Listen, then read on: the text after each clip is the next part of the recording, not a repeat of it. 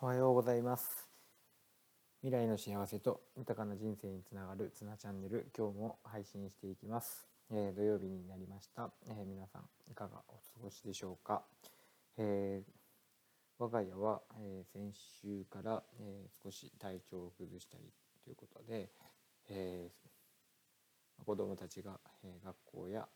保育園を休んだりということもあったんですけども、えそんな中で感じた、えジレンマというか、えー、皆さんはどうしているのかなということを、えー、今日は話をしたいと思うんですけども、えー、今年から、えー、共働きを、えー、することになって、えー、今までは、えー、こう病気で風邪をひいた時なんかは、えー、見てもらうことができたんですけども、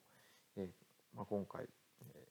子どもたちが休むということで、えこう初めてこう共働きの難しさっていうものを感じました。え、まあ、先日子どもが風邪をひいて休むようになった時に、え、お互いに、え、まあ、休みたいけれどもこうどうしてもこう職場の事情とかを考えてしまって、えどうしたらいいのかなっていうところで悩みました。で僕も、えー担任としての仕事もあるので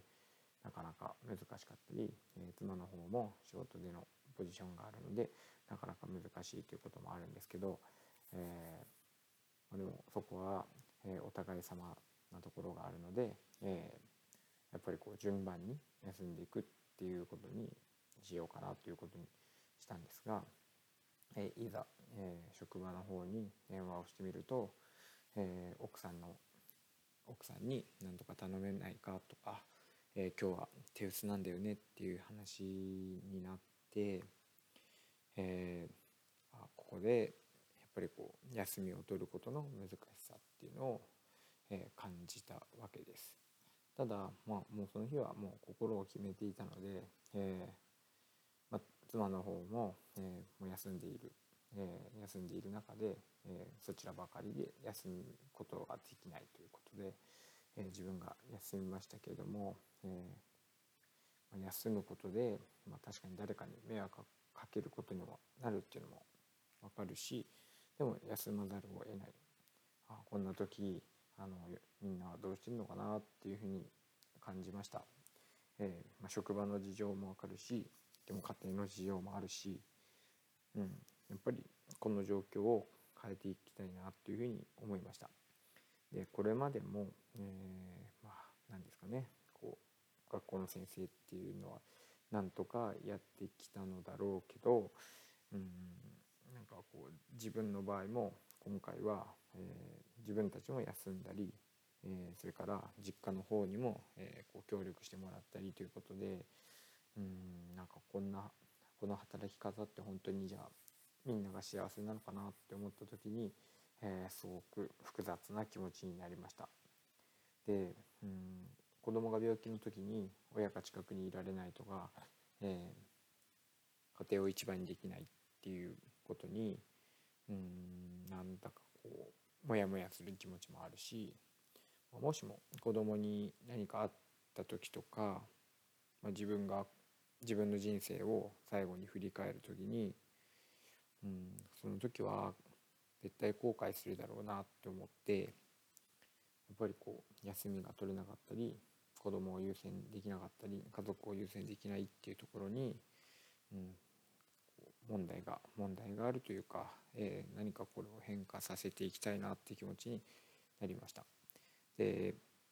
逆にじゃあこう自分が仕事をしていて教師の立場担任の立場とした時に、えーまあ、児童が風邪気味で学校に来ていたり、えー、子供を優先してくれない優先して考えてくれないなって思った時にそんな時は逆にまあ学校の立場からしてみたら親はこれでいいのかなって思うと思うんです。で、まあ、どの仕事もそうだと思うんですけども、まあ、職場が悪いわけでもなくって今普通今の普通っていうかこうこのシステム仕組みが悪いっていうそこを責めても仕方ないので、えー、まあ、この自分の今の思いを少しずつこう何かこう形にできたり変化につなげていけることをしていきたいなというふうに思いました。えー、まあ、学校っていうのは、まあ、担任が全てっていう考え方がすごく強くってそれも改めていきたいし子供とか家庭の都合で休めるっていう環境を作りたいなって思うし全ての人が生活と仕事を両立できるような働き方にしていきたいなっていうふうに思ってます。で、まあ、そのやり方っていうのも、まあ、答えは見えないし、えー、いろんな方法があるのかもしれないですけど僕は今のこの何ですかね自分の立場を、そういう仕組み作りっていうところに、えー、つなげていきたいなっていうふうに思います。えー、やっぱり家族や自分の幸せが一番そしてそういう働き方とかそういう世の中、えー、そういう子供を育てる環境っていうのを、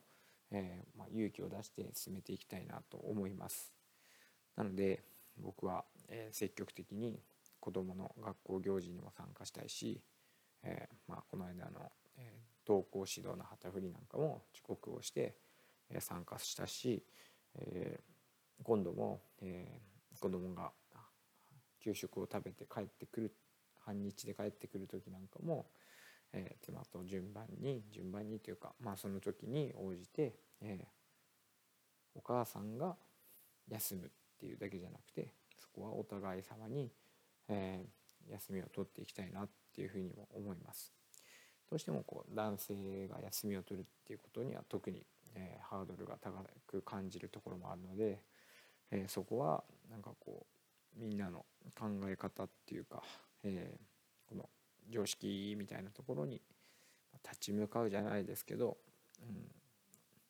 それだけじゃないんだってところは、え、アピールしたいなっていうふうに思ってます。えー、本当に難しいなと思います。なんかこう皆さんの考えを本当にこうお互いに聞きたいなって思ってるところだと思うんで、えー、こういうこと、うん何て言うんですかね家庭ファーストっていうか子供ファーストに、えー、なんかこう社会全体が、シフトして、えー、すいません今日ちょっと休み取りたいんですけどって言ったら、え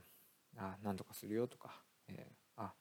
もうそういうことはもう想定できてるよっていうような、仕組み作りたいなって思いました、えー、皆さんどうでしょうか？休みにくい人多いですよね、えー一緒に頑張っていきましょう、えー、なんとかなると思います、